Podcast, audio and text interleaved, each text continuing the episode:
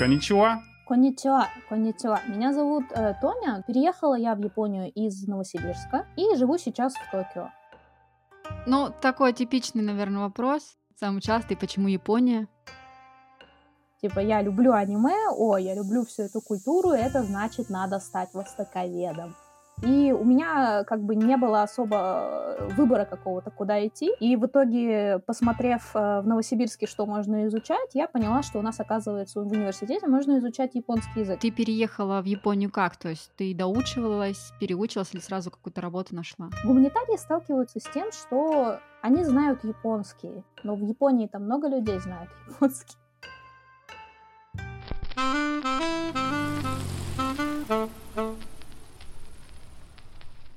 Переходим, наверное, уже тогда к Японии. Насколько вообще тесно там жить? Умещаетесь там? Ой, боль моя. Как же много людей в Токио. Просто идешь и думаешь, что вот чё вас так много, чё вам всем дома не сидится? Потому что вот сейчас после ковида вот этих, когда мало было людей, еще и туристы понаехали, Токио... В Токио очень много людей, очень много людей. И, например, если вы живете в Японии и живете, как бы работаете, и хотите, например, ну, многие тоже сталкиваются с тем, что, типа, есть у нас майские праздники, хотите в майские праздники куда-нибудь съездить. Начинаете в октябре проверять сайты, а там уже все забронировано давным-давно. В Токио большое страдание, что человек, если он особенно, ну, не из Москвы, там, не из Санкт-Петербурга, не из какого-нибудь крупного города, суперкрупного, хотя я из Новосибирска, казалось бы, крупная, мне вот это все-таки тяжко, когда идешь по улице, куда-то спешишь, а перед тобой как бы такая толпа народа спокойно гуляет, хотя, казалось бы, утро, а тебе надо прямо уже бежать. Японцы к этому привыкли. Но при этом японцы, которые в Токио живут, но при этом у меня муж, он тоже, как бы сказать, из, ну, из довольно-таки небольшого города, из Канадзава, там такого нет. И его тоже очень сильно это вбешивает, раздражает. А почему такая концентрация? То есть вся жизнь только в Токио? А, ну, есть Осака, да, есть Осака, как бы другой центр, но все-таки почему-то, ну, то же самое, как у нас сейчас с Москвой, да, что все хотят именно в Токио, все крупные компании, они в Токио. Зарплаты большие, конечно, аренда тоже очень большая. В основном люди поживут в Токио, и очень много кто начинает где-нибудь, где поспокойнее. Особенно это касается всяких программистов или те, у кого remote work. Они приходят к тому, что, типа, поселяются где-нибудь в Чибе, там, в спокойном, этом, рядом с Токио, поселяются в какой-нибудь небольшой деревне и говорят, какой кайф. Типа, я пошел куда-то там, не знаю, в музей и вообще не стоял в очереди. А вот универ, если ехать учиться, есть универ, кроме Токио? Естественно, это есть, но почему-то у всех это, как спрашиваешь студентов, они, где хочешь учиться? Я хочу учиться в этом, в Токийском университете, который, ну, как Кембридж, как эм гэ у. Естественно, есть университеты, они дешевле, потому что они не в Токио, естественно, там как бы среда такая более, ну, как сказать-то, более э, легкая для жизни, потому что не так много людей, не так сложно поступить, не так дорого. Давай перенаправим поток. Посоветуй какой-нибудь университет. Не в Токио. Я жила в Саппоро три месяца. Это, ну, типичная Сибирь. Вот это вот Хоккайдо остров, да, и там есть этот Саппоро. Там климат великолепный. Одна из болей, большая боль Японии вот этой всей части, это жара летом. Не просто жара, это как сауна. Просто у нас сейчас сезон дождей, это влажные, мокрые, и до конца практически октября будет сезон, когда это просто сауна на улице, как Таиланд тот же самый. Но только, мне кажется, даже еще хуже. Еще и дофига людей, еще и жарко, еще, эти, еще заходите в магазины, там кондиционеры вас замораживают. Такой очень сильный перенапряг. При этом в Саппоро там и снег есть, и климат, и аренда не такая дорогая. Мне девочка какая-то хвасталась, что у нее она квартиру за сорок тысяч йен квартиру снимает. Это двести, где-то восемьдесят долларов. А, вот ты сказала, так, там снег, там бывает холодно. Что там с отоплением? Да, в основном кондиционеры, что типа на Хоккайдо централизированное отопление. Не, на самом деле там есть отопление, но это в основном в детских садиках, в школах и в таких вот муниципальных объектах. В квартиры там можно газовые печки подключать, ну, такие, которые включаешь, они греют, вот, газовые которые. И там можно кондиционеры. Счета за энергию там действительно большие выходят, потому что японцы строят дома, стеклопакеты эти одинарные, тоненькие, там ветер дует, вся квартира... Да, в квартире холоднее, чем на улице. Мы только из такого климата приехали. Ну да, это тяжело. Теперь понятно, почему все едут в Токио, если там хорошо, но не зимой, да? Не-не-не, зимой, зимой, зимой вообще ужасно. Зимой ужасно. Это одна из самых больших болей, что на, на улице тепло, а дома холодно. Это вообще какой-то ужас. Естественно, можно в какой-нибудь новый дом себе заселиться, где будут отапливаемые полы, где будет там, не знаю, все очень хорошо построено, но это очень-очень дорого будет. А так, для японцев, наверное, легче, ну, одеться. Я, например, сплю в пижамках теплых, носочках, с горелочками, потому что кондиционер-то включать можно, но кондиционер, он воздух сушит, и мне, ну, очень плохо становится здоровью, да и вообще счета очень дорогие. Мне кто-то это... Рекордсмен у меня был какой-то студент, который эти, кондиционер включал на ночь и спокойно себе это спал. У него в месяц счет был тридцать тысяч йен. Это двести пятьдесят долларов только за электричество. В основном зимой все греются, ну, эти, об, какие-то точечные обогреватели, можно сказать. Кто-то там грелку себе положит, кто-то одеяло. У меня, меня, например, спасает. Если у меня ноги в тепле, я могу хоть, не знаю, в минус сорок сидеть в квартире. Подожди, у вас на, до какого минус бывает? Я помню, проснулась, смотрю на этот, на термометр, у нас в квартире четыре градуса, а на улице где-то шесть. Там же солнышко, там солнышко. Но это, это ад. А в основном сейчас в более-менее нормальном жилье у нас, ну, четырнадцать где-то. Я считаю, что четырнадцать это уже комфортная температура. Ну, с носочками. А как долго зима длится? Зима, на самом деле, очень короткая, потому что декабрь — это все еще эти клены красные. Там, ну, не холодно, снега нет. В Токио снег раз в год получается практически, тает быстро, но при этом вся, вся, вся, эта, вся железнодорожная ветка стоит. И в основном, ну, месяца два. Угу, в марте, то есть, уже отпускают. Вообще у японцев, как бы, по японскому традиционному календарю, Новый год наступает, это уже назов... все, уже назов... все уже поздравляют друг друга с новой весной, с приходом весны. В феврале цветет слива, уже начинается эта весна. Нужно просто, ну, два месяца перетерпеть, хуже с жарой. Жару нужно терпеть шесть-семь месяцев. А вот э, город, который ты назвала, она... Там зима подлиннее, там есть снег. Я вот, например, без снега в Токио, мне грустно. Подожди, и там есть снег, и также нету отопления. Естественно, можно приобрести дом, где там полы отапливаемые, можно там себе газовые печечки ставить, но там как бы центральное отопление, оно, ну, больницы, детские сады. Там не так холодно, как, ну, в России, там пять градусов, минус пять градусов, ну, минус десять японцы уже начинают как бы ужас, жесть, холодно. Ну, на самом деле, Саппоро где-то посередине, посередине этого острова, поэтому как бы таких морей нету. Естественно, жить, если на каких-нибудь очень романтичных местах, которые на краю океана, да, там бывает и минус тридцать, и минус сорок, но там уж такие, уж очень мало там людей живет, как по мне. Угу. А еще вот из плохого, плохого и страшного, про землетрясения и, и, и извержение вулканов мы не поговорили. На твоем веку случалось это? Землетрясение в Японии — это не страшно, вообще ни разу. Они постоянно здесь случаются. Страшно это, если вы забудете на телефоне сирену выключить, и оно у вас разбудит в четыре утра. И это таким звуком мерзким. Фишка в том, что все дома построены, ну, не как в Турции, все дома построены так, что какое бы сильное землетрясение ни было, дом будет просто покачиваться. Или это будут какие-то деревенские деревянные дома, которые, если упадут, то они, ну... ну, не прибьют никого, если, конечно, там, не знаю, тарелки не попадают неудачно, да. И Япония как бы сделана так, что после землетрясения, ну, максимум нужно как бы какие-то меры предосторожности соблюдать, например, там, не знаю, у этих стеклянных зданий рядом не быть, потому что, ну, осколки могут падать. У меня от землетрясения книжки падали, и холодильник пытался упасть, и телевизор. Я всегда бегу держать телевизор. По идее, нужно там, типа, под стол прятаться, но я телек всегда держу, потому что мало ли. Самое страшное в Японии — это цунами. В основном все, что в две тысячи одиннадцатом было, погибли люди из-за сильнейшего цунами, которое вообще никто не мог предугадать, что оно будет такое огромное. Все, что вот это вот, все, кто жили у берегов, их просто, ну, смыло очень быстро. Для любителей моря, да, мы так сразу остерегаем, кто, кто морюшка любит, да, там. Кто хочет домик у моря, не надо. Или будьте готовы, что нужно будет там, не знаю, уплывать очень быстро оттуда. А если же вы хотите спокойной островной жизни на морском побережье, мы рекомендуем присмотреться к покупке недвижимости на Северном Кипре, о котором у нас есть отдельный подробный выпуск на канале. А чтобы изучить этот остров вживую и посмотреть объекты недвижимости, вы всегда можете записаться на бесплатный трехдневный инфотур к спонсору нашего сегодняшнего выпуска Наталье Рей.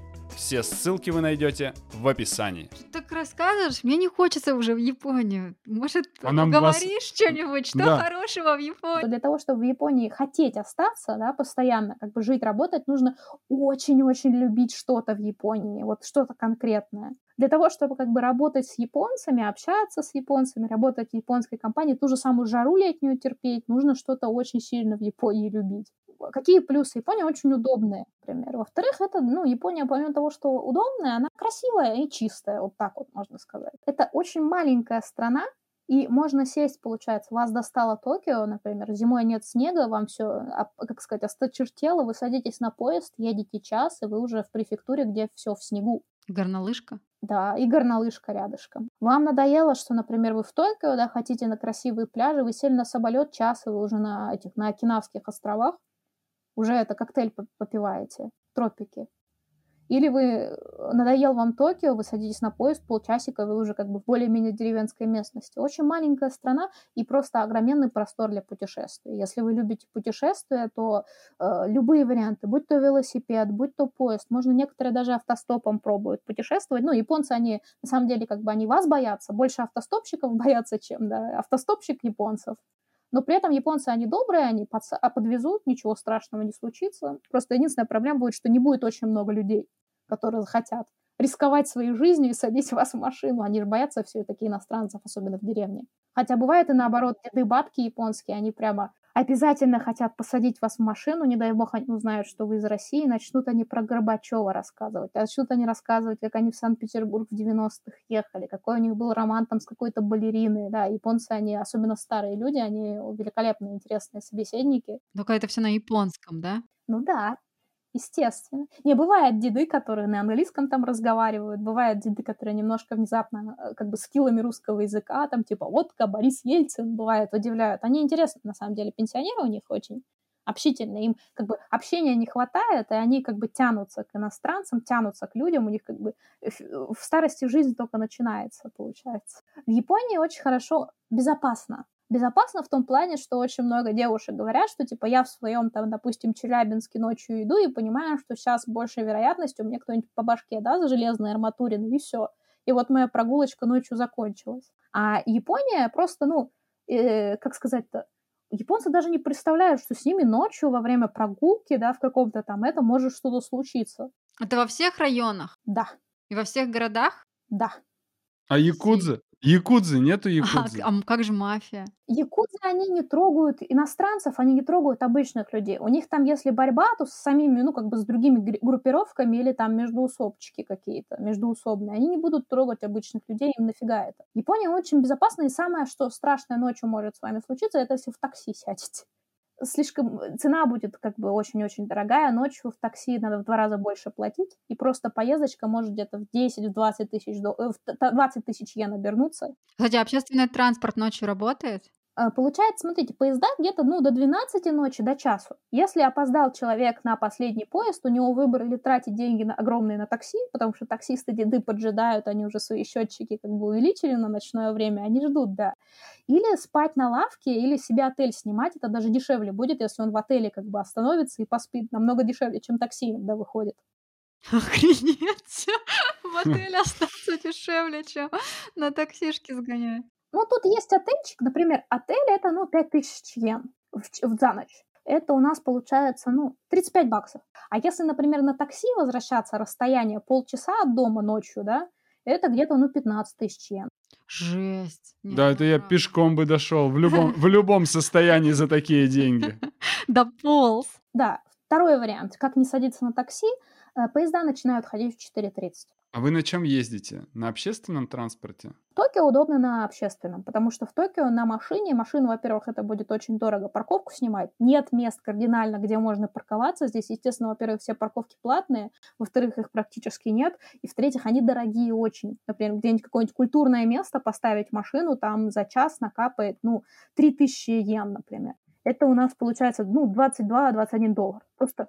двадцать долларов просто машину поставить. И при этом, как, ну, например, то же самое, в России где-нибудь в уголочке завести машину, там ее поставить, так, ну, нельзя, потому что нет, нет, нету мест. В Токио, я считаю, машину иметь это, ну, чисто как бы для престижа особого, так бы. Ну, хорошо, конечно, но э, лучше не, чем, да. Общественным транспортом пользуетесь? Да. Общественный транспорт здесь создан для того, чтобы было удобно, что вы в поезд заходите жарким летом, а там свежо, там кондиционеры. Естественно, бывают часы, это час пик, где люди друг на друге стоят, но при этом японский транспорт, он ужасно комфортный.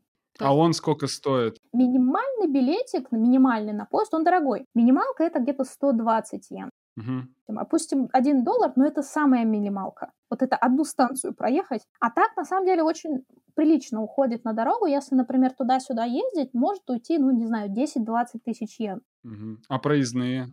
Проездные, проездные сколько стоят? Студенческие, которые наполовину делят как бы сумму, если ты студент, и есть, получается, официально хорошая компания, она вам будет выделять деньги на проезд. То же самое, даже подработка будет вам покрывать деньги на проезд, потому что как бы деньги на проезд это отожрут довольно-таки приличный процент зарплаты. Если путешествовать, то это тоже будет довольно-таки дорого для транспорта, тоже как бы, допустим, куда-нибудь съездить, ну, километров двадцать, ну, выйдет где-то пятьсот йен на поезде. пятьсот йен, ну, четыре доллара на поезде просто. Э, можно каршерингом, сейчас популярный каршеринг, когда вы машину берете и едете куда-то, это довольно-таки удобно для Токио. Э, водить, ну, водить удобно, потому что японцы довольно-таки вежливые, такого как бы токийского, реально российского, да, токийского дрифта нету. Это миф. В общем, мы развеяли. В деревнях. В деревнях есть люди, которые водят очень-очень как бы молодые там дороги, и там можно, могут они это по ночам покататься, там пошурудить, потому что людей нету, машин тоже нету. Но при этом большие города — это чревато. Здесь большая проблема, что наоборот, не токийский дрифт, а токийский черепаший дрифт. Очень много людей, которые водят машины в девяносто лет, девяносто пять, восемьдесят. Как они водят? Они водят так, как будто вот-вот помрут. Очень-очень медленно. Окей, мы поняли. Значит, в Японии безопасность. Еда вкусная. Что там е- поесть-то, кроме, кроме суш? Кроме суш, да. И мисо-супа. Японцы — это вот поесть что угодно есть. Вот честно, вот даже в каком-нибудь захудалом городе маленьком может найтись ресторан, который заведует индус. Типа настоящий такой, такой ресторан, где можно поесть карри и в туалете умереть. Значит, настоящий вот этот вот. Но есть какой-нибудь обязательно в каком-нибудь древнем городе, то же самое, я была в Камакуре, вот это в, в Камакуре, который такой вот город древний, где там статуя Будды, и мы туда пошли, и там было заведение с шаурмой, и это, это заведение как бы держит, держит до сих пор турок, такой старый-старый дед, как Санта-Клаус с белой бородой. И какая же это была вкусная шаурма, прям очень вкусная, еще с горкой, потому что очень много в Японии людей, и Япония сама по себе любит еду, как бы японцы. Да и иностранцы приезжают, они начинают здесь свои ресторанчики открывать, там, кухню. Поэтому что-что, проблем с едой здесь вообще никакой нет. А вот в плане продуктов, в плане продуктов, ну вот есть, например, сметана? Редко, но есть. О! И там, например, особенно кто первый раз, ну, только переехал из России, и ты, собственно говоря, ну, наелся ты эту всей экзотики, допустим, а дальше ты хочешь приготовить, не знаю, стандартный набор блюд, и нет каких-то конкретно продуктов. Ингредиентов. Вообще, да. Ну, их нет. Не то чтобы их нет, их надо искать. В этом проблема большая, что можно прийти в супермаркет, там будет такой стандартный набор, как сказать, наскучивший. Можно как бы все делятся супермаркетами, где, например, та же самая свеколка из Австралии продается. В основном у меня проблема — это кисломолочка. Я хочу кефир, я хочу творог.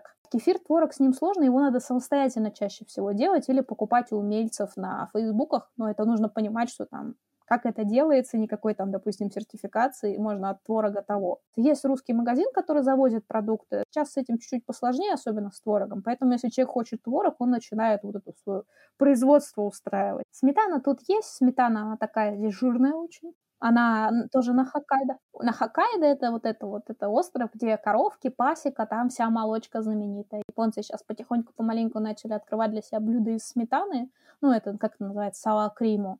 И довольно-таки вкусная жирная сметана. Я, например, тоже делаю борщ, и туда эту сметанку, и очень-очень хорошо. Еда восхитительная. Здесь очень все вкусно, здесь как бы можно просто есть, есть, есть, есть, есть. Вот только и делать, что есть, и каждый раз что-то новое, и все свежее, все вкусно. Естественно, есть всякие магазины, где можно и травануться, но это чаще всего не японские, это все всегда это кебабчик там у станции. А потом идти в борцы сумо. Кстати, сумо много людей из Монголии, есть люди из России, есть люди из Кыргызстана, спортсмены.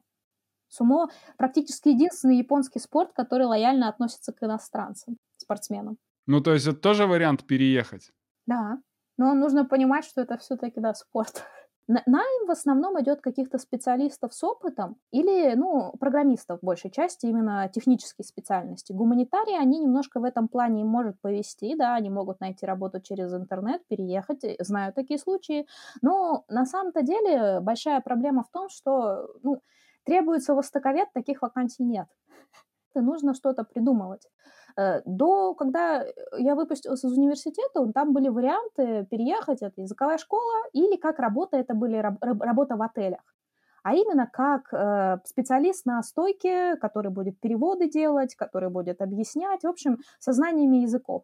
Так как эта работа довольно-таки сложная, очень много людей оттуда, как бы сказать, бегут. Ну, то есть, получается, е- э, кто владеет именно языками, то вот им один путь – это, грубо говоря, в отеле, а если это уже инженеры, программисты, то у них, в принципе, может, шансы попроще это все. Да, у них шансы попроще. Почему? Потому что от гуманитариев в Японии требуются хорошие знания языков, тем более японский.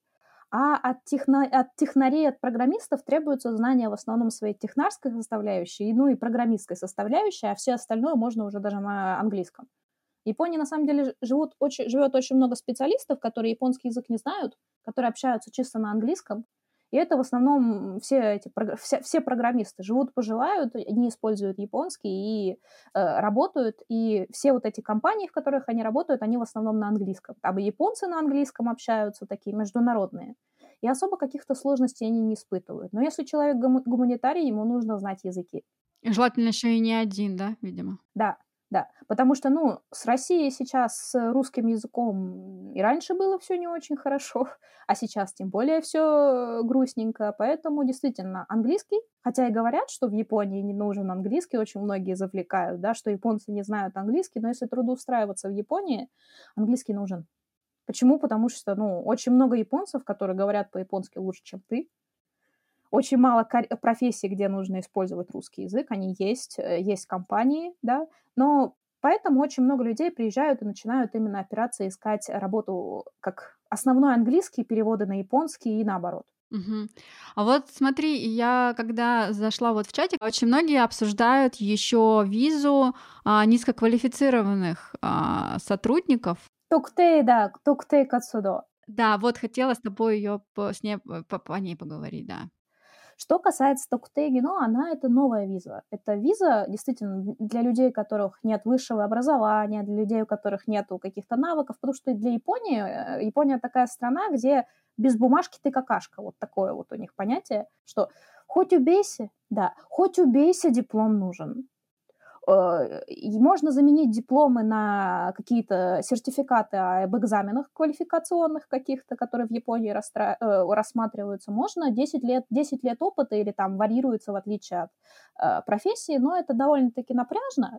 Можно, конечно, но напряжно, но для Японии, как всем говорим, что без диплома ты какашка. Вот именно вот такое вот, что без диплома шансы трудоустроиться очень-очень такие низкие, маленькие, работодатель тебя не рассматривает. Вот. И получается, Япония сталкивается с большими проблемами в том, что ну, население, население стареет, японцам самим неинтересно идти, ухаживать, например, за старыми людьми. Это сложная работа очень сильно психологически, хотя она довольно-таки хорошо оплачиваемая. И поэтому изобрели эту как бы визу, которая не для, в общем, для людей, у которых нет высшего образования, но которые хотят выполнять такую как бы эту сложную работу. Проблема этой визы в том, что она первая новенькая. Когда, например, студенты говорят, приезжают в Японию, у них нет высшего образования, они говорят, вот сейчас я поучусь в языковой школе, начну работать по этой визе, можно я потом поступлю в университет, когда накоплю денег? А нам нечего ответить, потому что виза новая. Официально нету запрета, но и неофициально неизвестно, потому что как бы эта виза подразумевается, что ты отработал пять лет и домой давай. Давай домой. Конечно, есть варианты, как продлить это, как ее поменять на более продолжительную, но вот семью по этой визе перевозить нельзя по первой степени. Сами по себе доходы по этой визе тоже не сильно большие. И по, как сказать, по информации людей, которые там работают, это довольно-таки тяжкая работа и мало вакансий пока еще, мало компаний. Еще прежде хотелось бы немножко уточнить, да, потому что нас будут смотреть, возможно, многие люди вообще не в теме, да, что по этой визе, во-первых, нужно сдать квалификационный экзамен, он на японском, и еще нужно знание языка на уровне эн четыре. Да, это на самом деле довольно-таки начальный уровень. Все говорят, что экзамены это ну, не сильно сложные, но все равно как бы нужно учить японский. Это не просто виза приехала, работа, это действительно нужно сдавать экзамены, нужно искать работу. Но я слышала, что в некоторых языковых школах есть прям отделы, да, которые помогают с трудоустройством. Есть, есть отделы. Помогают именно, ими заключают сотрудничество с какими-то больницами, компаниями. Это тоже потихонечку, помаленечку налаживается, потому что года два назад этого вообще ничего не было. Ну, потому что новое, а японцы, они к новому очень-очень медленно привыкают. Угу. А вот э, скажи, там уже сколько, двенадцать отраслей? Сейчас расширяются, да, постепенно. Да, и вот э, лоббируется, да, якобы в закон, да, что о том, что будет расширяться, что вот вторую ступень, когда можно привести семью и дольше находиться. Действительно лоббируется, но все слишком новое. Японские эти деды-политики, они очень любят это. Бывает у них такое, что они обсудили и резко что-то приняли, но это редко. А бывает такое, что они это обсуждают годами. Обсуждают годами, еще неизвестно когда, неизвестно как, поэтому я очень не рекомендую приезжать, думая о том, что вот я приеду, и это вот будет. Потому что вот, может, конечно, повезет, и это закон как бы расширит сферу, когда уже приедешь и будешь искать работу, а может, не повезет, и они лет через десять только это примут, эту поправку. А вот еще такой момент, скажи, допустим, в любом случае выходит, что если я не знаю японский, сначала я еду в языковую школу, учу японский, готовлюсь к квалификационным экзаменам, вот, а в дальнейшем я подаюсь, допустим, на эту визу, ее сразу могут дать на пять лет, или ее дают там на год, и потом я могу в течение до пяти лет ее продлевать? Скорее всего, скорее всего, по году. Пять лет, когда дают визу, это значит иммиграционка, это, как бы это сказать, большой подарок дала. В семье большой праздник, это типа, о, отличился. Критерий, критериев так-то никто не знает, все в основном спорят, гадают. В основном, мне кажется, что это зависит от настроения иммиграционного офицера, от того, какой ты там хороший-нехороший, какая у тебя фотография, да. Очень много, например, роликов комедийных, как э, люди такие, так, иду продлять визу. Там, иммиграционный офицер там кубик кидает, так, ладно, три года такой, чпок, ему визу. Мне кажется, так во всех странах практически уже. Да, да, да. От чего это зависит, никто не знает, но я все-таки думаю, что токтэй-гино это по году, потому что, ну, сама виза разработана для людей, как это сказать, не, не очень вежливо, не, ну, не для белого населения, а все-таки для людей, у которых с Японией, для стран, у которых с Японией такие, не то чтобы натянутые отношения, но которые довольно-таки сильно в Японии бедокурят, можно так сказать. Вьетнам, все вот эти вот Бангладеш, Мьянма, они приезжают и часто, не часто они, бывает, соблюдают правила какие-то, и все-таки за ними нужно как-то контроль. Если дать человеку визу на пять лет, это значит, что он пять лет не должен появляться в иммиграционной службе, это значит, что он пять лет должен что-то делать. Очень большая, как бы, очень большая опасность, что он за эти пять лет набедокурит, перевезет всю свою семью, всех своих родственников. Знаешь, какой вопрос? Вот на уровне эн четыре это достаточно начальный, да, это вторая, грубо говоря, ступень, их всего пять, и это достаточно начальная ступень, а тут тебе сразу экзамен. Насколько сложные там вопросы, вот, и насколько реально с таким уровнем достаточно низким его пройти? На самом деле, по отзывам экзамен реально простой. Там есть как бы список лексики, и там в основном проверяют не какие-нибудь медицинские, например, термины и технические, а в основном как бы основные навыки японского там проверяют. Подразумевается, что работа действительно не требует очень много разговоров, и как бы проверяется просто человек хоть чуть-чуть понимает, ну, на уровне подработки самой обычной, там, лексику какую-нибудь. Потому что если человек понимает уж каку, каких, какие, какие термины, ему можно будет, ну, объяснить потом. Японцы вообще к этому лояльны. Но для нее выходит, что нужно и, и языковой сертификат иметь, и вот этот сертификат, что ты сдал на квалификацию. Да.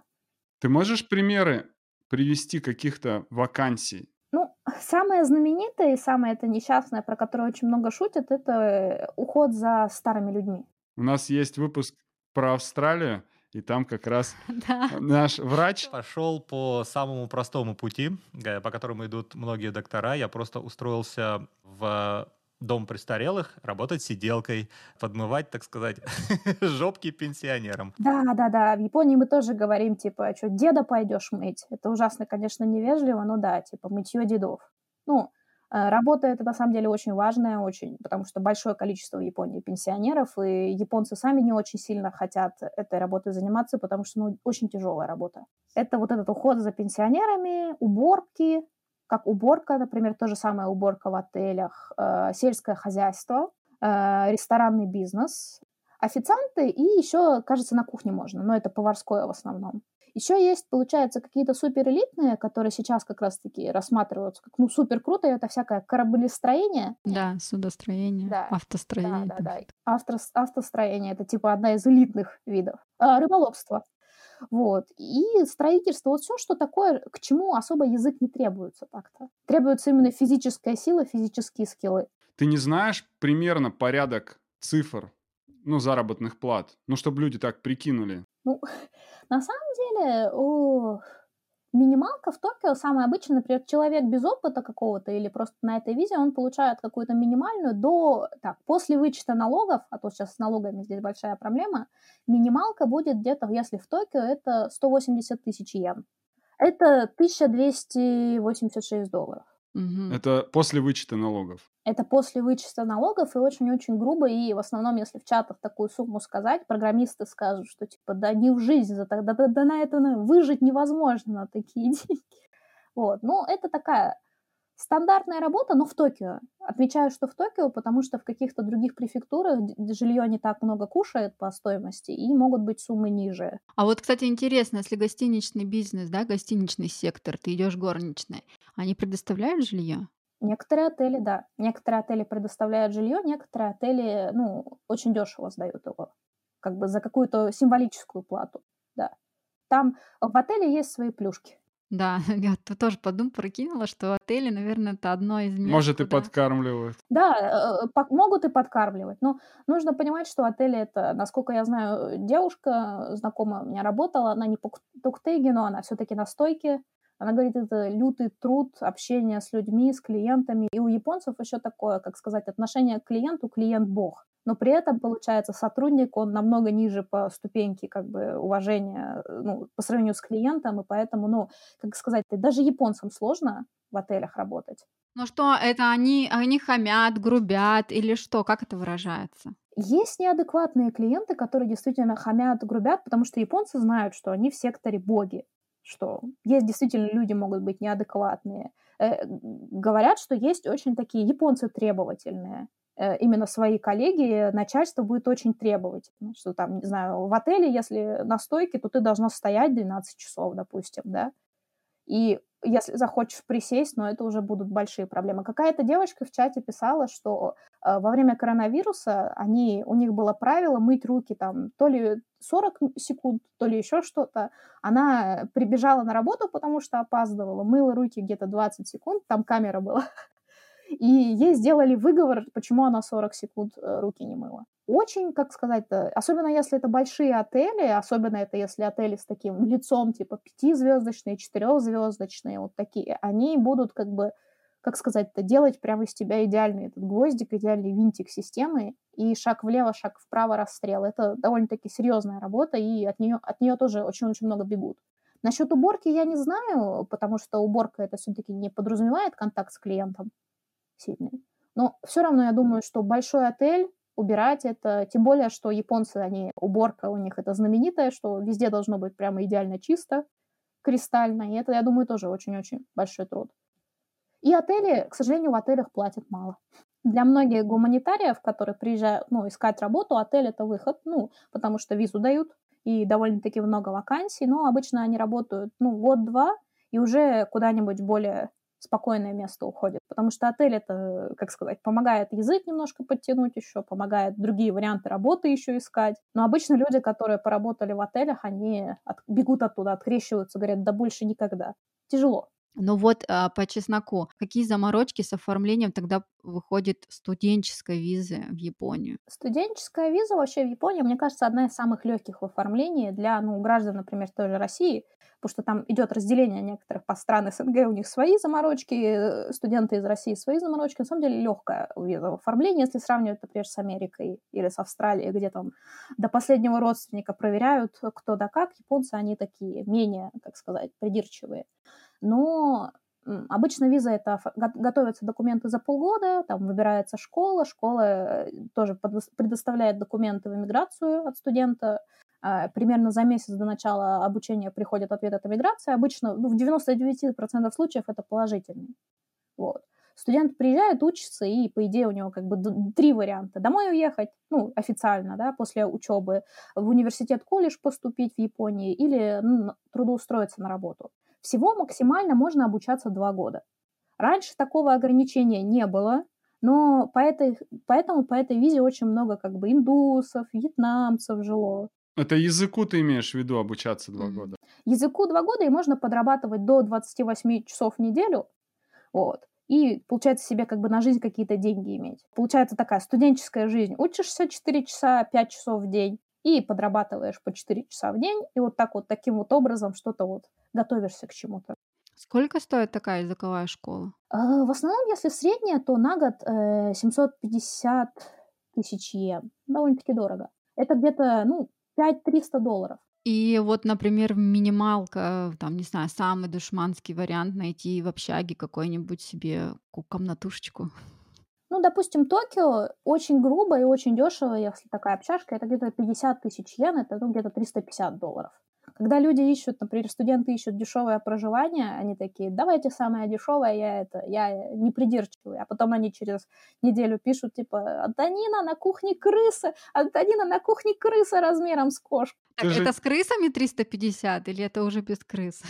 Это в зависимости от... Это с маленькими, это с маленькими. С маленькими мышками, да. Но в основном, как бы, это тропический климат. Нужно понимать, что чем, как бы, старее жилье, чем такое, чем оно дешевле, тем там будет хуже. Так, а если... Так, хорошо, вы чуть подарок. Не совсем душманский, более-менее, вот, в общем, такой чистенький. пятьдесят тысяч йен. Ну, триста, триста пятьдесят, четыреста долларов более-менее адекватно, но все равно нужно, как бы, быть осторожным, потому что мало ли. А вот подработку, если я найду подработку, она мне может перекрывать вот это? Может. Она может перекрывать. В основном люди, работая на подработке, они себе зарабатывают на аренду и на какие-то финансовые, там, допустим, все на питание. Некоторые могут даже себе подкапливать, например, на следующий год обучения, потому что на подработке можно официально работать двадцать восемь часов в неделю, и это где-то, ну, выходит от сто десять тысяч йен, бывает меньше, естественно, до где-то, да, мне сто пятьдесят тысяч, если хорошая, допустим, работа. Это официально. На самом деле, самое страшное, что можно сделать в Японии на студенческой визе, это, первое, не ходить в школу, и второе, это перерабатывать. Если перерабатывать больше двадцать восемь часов, и это заметят, это сейчас очень сильно за это контролируют, это сразу депортация. А как они контролируют, как они это видят? Они это видят, потому что, во-первых, ну... счета. Кардинально контролируются счета студентов, японские, банковские. Работодатель, он редко будет оплачивать на руки. Ну, есть, конечно, такие варианты, но он все равно их зачисляет. Официально будут требовать какие-то документы с работы. И иммиграционная служба, как бы, ну, они, она не глупая, она понимает, что студент, например, при зарплате сто восемьдесят, ну, до сто восемьдесят тысяч йен в месяц, он вдруг получил четыреста тысяч йен. И сразу будет вопрос: а почему? Реально ловят, еще просят выписки с работы, потому что, ну, японские работодатели, они, ну, честные ребята, и они могут и записать там больше часов, ну, потому что им-то что, им, им-то что. Им небольшой, как предупреждение, штраф будет, а, ну, студента депортируют. Поэтому для студента главное именно контролировать то, сколько он работает. А вот, кстати, вы семья, два, два, вас двое, да, детей еще нет? Да. Вот, вас двое. Значит, сколько нужно зарабатывать, чтобы жить себе спокойно, снимать квартиру в семье? Ну, вдвоем, допустим. Поскольку кушать ты... борщ и суши. Кушать борщ и суши. Ох, сколько нужно зарабатывать. Ну, надо работать, во-первых, вдвоем. Это я точно понимаю, что сейчас Япония не такая страна, где муж работает. Ну, если мужу, конечно, лет под пятьдесят, то там начальник какой-то высокий, то еще ладно. Но если вы оба, как бы, молодые одного возраста, то надо, чтобы, во-первых, вы оба работали.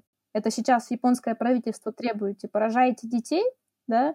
А для того, чтобы эти детей содержать, нужно, там, не знаю, садики, нужно, чтобы деньги были, потому что довольно-таки дорого в, в азиатской стране ребенка растить, потому что там образование, питание, ну, медицина, слава богу, для детей бесплатная, но все равно нужно.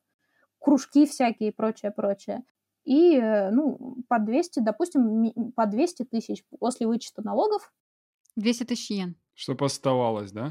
Да, с каждого. Это можно будет еще копить, естественно, подкапливать. И это, там, не знаю, чтобы не чтобы готовить, а чтобы там еще по кафушкам сходить, себе одежду купить, там на путешествие отложить, стандартно. А вот э, по поводу садиков, ты говоришь, то есть садики там только частные? Есть, есть государственные, есть частные, но такая очередь на них. Хотя и говорят, что типа японское население стареет, детей не рожают, это не так. В Японии сейчас очень часто можно увидеть, как мамочки молодые на велосипедах, спереди ребенок, в корзинке ребенок, сзади ребенок, она там с тремя детьми едет, и там четверо детей и прочее, прочее. Детей рожают, очень-очень нормально. Почему говорят, что население стареющее? Потому что стариков намного больше, чем, ну, рожающих детей. Чтобы, наверное, вот это все перекрыть, нужно, чтобы каждая женщина по четыре. Просто медицина хорошая, да, видимо? Да, медицина хорошая. Слишком хорошая медицина в Японии. Слишком хорошая медицина, слишком хорошая медицина. Поэтому как бы нужно, чтобы каждая женщина, как бы, и даже чтобы еще мужчины рожали, нужно, чтобы все это перекрыть. И сейчас вот это вот поколение, которое родилось после Второй мировой войны, оно как раз сейчас такие старенькое, их очень-очень много. Плюс еще хорошая медицина, хорошее питание, никаких таких суперсильных страданий нету, да. И поэтому очень-очень-очень много стариков.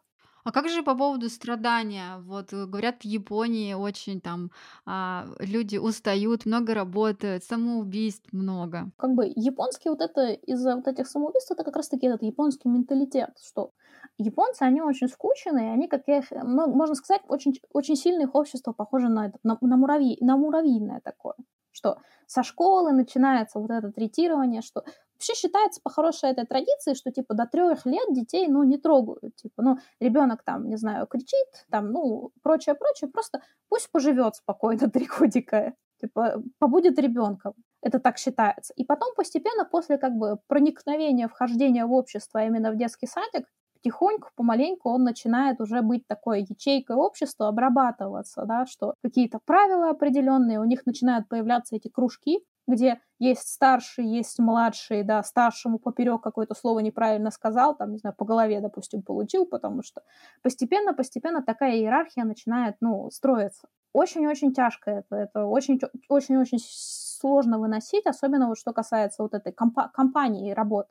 Что работа, если еще лет тридцать назад считалась вот это японские знаменитые компании, где, да, начальник — это отец, вокруг тебя — это семья вся, и очень много из этого происходило всяких таких ситуаций, что, ну, в семье друг на друга орут, орут, в семье папа может по жопе дать, может, в семье папа, там, мама может что-то плохое сказать, ну, может, это же семья, и в Японии, получается, вот такие вот и в компаниях такое начинало происходить, начинает, плюс еще постоянное давление общества, плюс еще постоянная вот эта гонка над тем, что, э, что о тебе люди скажут, да, что о тебе родители скажут. По идее, они должны болеть, как неизвестно кто. Ну, по идее. Ну, ну от нервов, комфорт. Да? Ну. Они пьют, как неизвестно что. Они пьют очень много из этого, пьют. И много таких вот больших проблем, но сейчас потихоньку, помаленьку начинает вот это, чтобы более-менее как бы адекватно в глазах иностранцев выглядеть, ну, тех же самых европейского сообщества, начинают всякие ограничения, правила выводить, что типа, оказывается, там нельзя на своего подчиненного орать и доводить его, там, не знаю, до истерики, оказывается, это плохо. Угу. Ну, в общем, все, что касаемо работы для иностранца, если это классическая компания, нужно быть готовым, что с тебя ты куры сбудут. Будет жескать. Да, будешь жескать. Угу. И плюс еще переработки, да? Переработки здесь большие, в основном не потому, что японцы работают. Естественно, потому, бывает такая ситуация, когда завалы нужно перерабатывать. Очень часто переработки случаются, потому что, во-первых, ну, большая проблема, что уходить до начальника нельзя. И поэтому, и вот получается, вся вот эта система не может из-за этого домой уйти. Потому что, ну, не то чтобы наругают, но это же неудобно, что там начальник еще не ушел, и я сейчас уйду, и я подведу всех, и все думать будут, что, типа, у меня работы нет, и я там никому не хочу, там, это неудобно получается. Но очень часто также бывает, что японцы работают по многим этим, что за переработки больше платят. Поэтому днем можно там, не знаю, подремать немножко за рабочим столом, вот так вот, да, а вечером можно много-много денег с этого содрать. Но сейчас очень сильно стали вводиться всякие регулировки, что компанию могут очень сильно наказать, если у нее будут, как бы это сказать, часы подработок, э, переработок будут превышаться. Поэтому может прийти, допустим, какой-нибудь там, не знаю, как, как называется, служба какая-то, и хорошенечко все оштрафовать. Да, это тоже как бы как метод борьбы с самоубийствами, там, с абьюзом и с прочим-прочим э, создано было. Но при этом, например, у мужа моего подработки, ой, переработка сорок часов в месяц он может перерабатывать. Если больше, если, ну и при этом оплачивается это все. Если больше, то он это должен делать или в черную, что вообще страшный грех для японцев, или, получается, ну, или говорить, обсуждать с начальством, почему он, например, превысил и не смог закончить свою работу. А я слышала, что бывают еще переработки и не оплачивают их. Да, вот это как раз-таки они черные, да, что человек, получается, запустим, свои часы уже заэтовал, да, все переработочные, и дальше ему уже ничего не платится, не учитывается. Это плохая очень компания. Это очень распространено в таких вот, это, во-первых, во всяких нерегулируемых работах, да, где все завлекают этим ненормированным рабочим графиком, работай, когда хочешь, да, и выясняется, что работай, когда хочешь, это жирное равно, рав... работай всегда.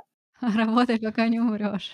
О, Ж... у Жени был спецвопрос, давай, задавай. Да ну мне еще рано до спецвопроса. Мой любимый вопрос про японских жен. Ну здесь как бы есть традиция, что раньше была культура, что жена для детей, там, гейша, там, любовница, проститутка для любви, там, душевных разговоров, но это сейчас это подсудное дело, так-то можно засудить своего этого благоверного, который неблаговерный. В общем, что касается этого. Очень многие смотрят всякие блоги вот этих вот моделей куваевых, которые и прочие, прочие, которые, ну, типа, налицо там высокие, красивые, да, они приезжают в Японию, естественно, у них контент, что вокруг них японки, что они вечно на японках женятся, и... женятся, женятся, да, и что как бы живут припеваючи, но при этом нужно понимать, что, это я сейчас скажу, что все японки хотят денег, ну, на самом деле, как бы все женщины хотят, а японки, они очень такие семейные, вот так сказать. Раньше считалось, что, типа, женщина, она, типа, с ребенком, она за домом следит, и очень такая интересная, очень многие кривятся, когда узнают вот эту традицию прекрасную японскую, что традиционная японская семья, муж отдает деньги все жене, она ему выдает эти денежки на это, на погулять иногда. Ну, традиционно русская семья. Ну, это как посмотреть, да. Жена, она как бы следит за кошельком. Муж считает, приходит домой, у него еда, там все постирано, счета оплачены, он типа все заработал, все. Дома, за домом следит жена. И сейчас как бы от этого очень сильно, ну, остается все еще. Хотя лет тридцать-сорок назад зарплаты в Японии это позволяли, сейчас не очень. Сейчас как бы муж должен на работе помирать, чтобы... жену эту себе обеспечивать. И японки, они, естественно, хотят для своей семьи, для своего ребенка, для, для себя самого лучшего. И поэтому, ну, выбирают как бы партнера, ну, по деньгам, если у них прямо это, как сказать, то уже возраст такой, когда в брак пора. Они в основном рассматривают, ну, как сказать, они более такие практичные, приземленные. Что в Японии есть специальное агентство, где мужчина приходит, говорит, так, мне нужна жена. Или японка приходит и говорит, мне нужен муж. От мужчины требуется указать доход, а от женщины требуется указать... расход. Да, да, да. Какой у нее расход? Требуется указать, что у нее хобби, готовка, любит детей и прочее, прочее. И люди создают семьи, рожают детей и довольно-таки счастливо живут, если посмотреть. Через агентство. Это популярно. То есть Тиндер в топку. Тиндер, на самом деле, если посмотрите в японский Тиндер, тоже смотрю, многие жалуются, начинаете фотографии смотреть, там нет фоток людей, там фотки еды, фотки щеночков, фотки еды, фотки щеночков, там, э, или там, не знаю, лицо полностью закрыто, зафотошоплено, или там тарелка с едой, вот такое вот, или там лицо кто-то себе зацензурил, да. Тиндер — это, по-моему, для более молодых, когда люди уже, японцы, они все в работе, они там карьеру строят себе и прочее, прочее, они к тридцати годам очень многие, к тридцати пяти понимают, что типа все. Нету времени вот это вот ходить себе на свиданки выбирать. Они приходят в агентство, и это популярные эти агентства, рекламируются на телевидении, в этих в поездах как бы объявления висят. Они отдают как бы крупные деньги за это, и им подбирают партнера, который чуть ли не по группе крови. И целью этих людей как бы создать себе уютный, хороший дом. Там, любовь будет, не будет, хорошо, если будет уважение, хорошо, если там ребё... дети будут счастливы расти, здоровые, и все, все, что им нужно. Так, а иностранец тоже может прийти в такое агентство зарегистрироваться? Он может, но нужно понимать, что иностранцы не всегда доход позволяют. От мужчины требуется, естественно, доход. Угу. А если женщина придет, иностранка? Ну, иностранка, как бы тоже нужно понимать, что, ну, не все вот эти вот японские состоятельные мужчины, они хотят себе заморочек с этими белыми, жуткими, европейскими истеричными женщинами. Как бы свое, свое попонятнее, да. А вот такой момент, если понятно, что это вопрос, ну, сложно на него конкретно ответить и точно, но вот все же с твоего, исходя из твоего опыта, по средней выборке за год реально на какой уровень языка, если я не супергений, не хожу часто, вот хожу как бы как надо, вот свой минимум, отх... ну, то есть я не знаю, какой-то средний, средний, какой средний можно достичь? О, любимый вопрос. Да. Вообще момент ходить надо постоянно. Почему? Потому что тут смешная, как бы, у всех, кто вот эти в России посещал шараги там раз в месяц, да, там типа прийти перед преподавателем помаячить, у них шок от того, что у японцев ниже девяносто процентов падает посещаемость, уже начинается проблема с эмиграцией. Что типа, что, я один день пропущу, ничего страшного, и потом начинается, начинается вот эта паника. Надо ходить, и все, кто приезжают, что такие, реально, что ли, ходить надо? Да, надо ходить, реально надо ходить. Э, да, еще до ковида было такое, что люди, ну, с температурой ходили. Вот только ковид японцев научил, что человек с, с температурой может не ходить. Что это как бы пропуском не станет, если там справку из, от врача. А до этого живот болит, нога болит, ногу сломал, депрессия, там, не знаю, не дай бог, там какой-нибудь член семьи умер, все равно надо ходить. Что э, на задней парте сиди, плачь, или там на задней парте спи, главное, будь на занятии, на а успеваемость никто твою не смотрит. Угу. Хорошо, если я буду ходить ответственно. Ходить тоже хорошо, мне тоже многие говорят, я ж хожу. Проблема в том, что японский язык это абсолютно как бы это другой язык, это язык зубрил. Там надо реально вкалывать. Потому что за два года, некоторые хотят даже за один год, надо выучить абсолютно что-то новое, абсолютно новый язык, абсолютно как бы с нуля. Потому что тот же самый английский, более-менее у нас как бы со школы есть опыт изучения, мы примерно знаем, мы примерно говорим. Японский язык кардинально новый язык, поэтому бывают случаи, в основном это ну, молодые люди, которые, как я их называю, школьники вчерашние, у которых в голове есть настройка, да, заставляют учить, ты не спрашиваешь и просто учишь. Тебя как бы хвалят, оценки ставят, у них это более-менее получается, потому что, ну, у них это мозги привыкли к тому, что надо учить кучу бесполезной для них информации, вот. Взрослые люди, они, им уже это довольно-таки сложно. Почему? Потому что можно реально ходить год и уехать с нулевым уровнем. Ну, потому что просто ходить. Подразумевается, что ну, за четыре часа в день все, что ты сможешь, с преподавателем немножко пообщаться, послушать и домой уйти. В общем, чтобы хорошо прокачаться, в основном это стандартный уровень, это до уровня эн три можно за год. Есть люди, которые за эн два, а есть люди, которые до эн четыре еле-еле доходят. Все зависит от того, как человек учится вне школы. Есть люди, которые работают ну, через боль, через слезы с клиентами, у них очень быстро японский прокачивается. Также это касается это, японских друзей. Есть люди, которые с японскими, ну, друзьями, приятелями. Есть люди, которые там, не знаю, пить из-за этого начинают. Почему? Потому что, ну, в барах надо идти, как бы язык развязывается, да, тусить. У них быстрый уровень японского прокачивается, вот очень быстро. А есть люди, которые, ну, как бы, очень много студентов, которые тоже молодые, приезжают и дома сидят. Вот у них э, очень сложно с этим. Поэтому оптимально, оптимально, я говорю, что за год давайте, типа, уровень средний эн три. Ну, в общем, такие случаи есть, что доходят за один год с нуля. Есть. Есть люди, которые с нуля и в университеты поступают. В университеты довольно-таки сложно поступить. Есть люди, которые, ну, за год по труду устраиваются. Ну, в университеты там просто экзамены сложные довольно-таки. Их нужно хорошо очень сильно, как сказать, дотренировать язык, чтобы сдать университетские. А с колледжами там немножко попроще. А То есть колледжами... в Японии нельзя поступить, там нет какой-то кафедры, что можно на английском языке учиться? Можно, но просто это... Во-первых, это дороже, во-вторых, конкуренция большая. А в Саппоро есть университеты тоже? Есть, там есть университеты. Это такой, не знаю, Саппоро довольно-таки новенький, он сам по себе такой просторненький. И, ну, если там большая проблема, что если учиться едете, учиться можно практически в любой город. Если цель, это, если цель в колледж поступить, в университет, абсолютно любой город, абсолютно любая деревня. Другая проблема, если вы едете трудоустраиваться, это только Токио и города вокруг. На самом деле, если вы не хотите какую-нибудь супер крутую компанию, там типа Sony куда-нибудь, там на супер другие крутые должности, особо не смотрят на университет, если это ну, не какой-нибудь там топ-компании. Топ-компании, те же самые банки и прочее, прочее, там в основном уже японцы борются за свои эти рабочие места. А так, такого, чтобы, ага, там, не знаю, шарага, подос, подосакская шарага, уходи, такого тут нет. Естественно, есть какие-то плюсы у людей, которые хорошие университеты закончили, но при этом в Японии как бы все университеты более-менее хорошие считаются. В общем, главное бумажка. Плюс еще студенты, они в основном же хотят эти стипендии, скидочки всякие. На самом деле Япония, она классна для иностранцев тем, что можно заморочиться, быть этим, как я говорю, кабанчиком, бегать везде и учиться практически бесплатно, потому что будут предоставлять всякие различные стипендии.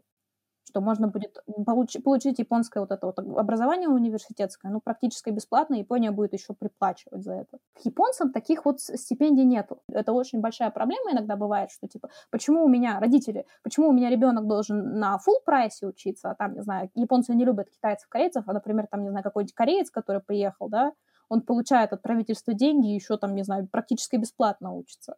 А почему так? Ну, Японии как бы это нужны, Японии нужны как бы иностранные специалисты. Это будет круто, если этот иностранный специалист в Японии после обучения останется. Японцы, да, возмущаются на иностранцев, которые хотят, да, учить японский, которые хотят в Японии что-то полезное делать. Довольно-таки сильно много выделяется денег, но не для студентов языковых школ. Хотя тоже есть стипендии, но все равно нужно понимать, что поступают в университеты единицы. Почему? Потому что экзамены довольно-таки сложные. Да и плюс еще довольно-таки дорого. Сложные по предметам или сложные по языку? И то, и то. Во-первых, нужно знать, да, японский язык. Во-вторых, на японском языке нужно прорешивать какие-то предметы, которые типа математика, физика, вот это вот все самое, которое... То самое, в общем, то же самое, что ЕГЭ, но только на абсолютно другом языке. Но есть такие шансы выучиться в Японии бесплатно, да? Есть, есть. На самом деле, если даже из России сейчас у меня, например, знаком... ну, девочка моя ученица, я преподаю, она готовится к поступлению из России. Как это готовится? Посольство Японии в Москве или, ну, не обязательно в Москве, в России, там есть некоторые специальные программы. Можно, прийти, допустим, очень грубо сдать экзамены, там английские какие-то простецкие, прийти, получается, к этим к послам, рассказать там, типа, я хочу изучать Японию то-то, то-то, вот почему, тры-ты-ты. И потом, получается, через какое-то время объявляют результаты, да, вас зачисляют в японский университет, и примерно через год можно приехать, учить японский, получать довольно-таки приличную стипендию и практически бесплатно учиться. Можно таким образом бесплатно университет закончить. Офигеть! То есть э, и нужно всем, кто сейчас зарядился, им нужно зайти на посольство Японии.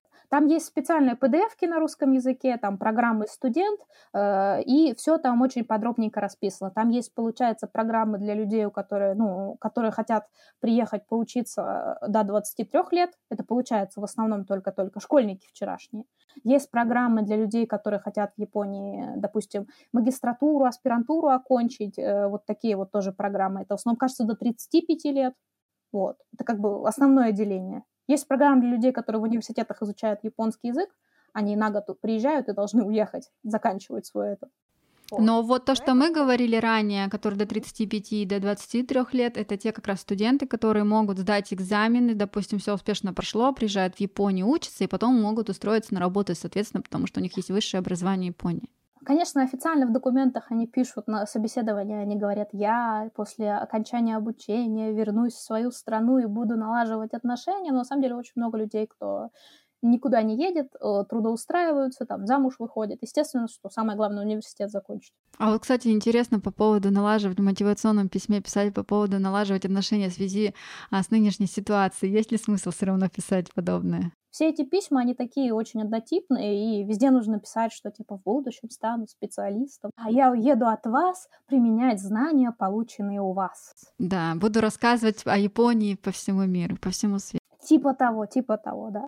Поняла, спасибо, слушай, огромное тебе. У тебя уже ночь там О- в Очень разгаре. Много рассказала, и напоследок, последнее, чтобы завершить, может, какие-то пожелания для людей, которые рассматривают для себя Японию?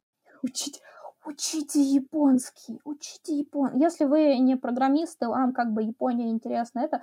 В общем, перед тем, как поехать жить в Японию, да, ну, немножко поживите как, ну, турист, или поживите на некоторое время, потому что реально страна это потрясающая. Страна, я вот, конечно, жалуюсь, но я дико люблю эту страну, она как бы это уже жалуюсь как на своих родственников. Очень большой совет людям, которые приезжают в Японию, не стараться ее менять.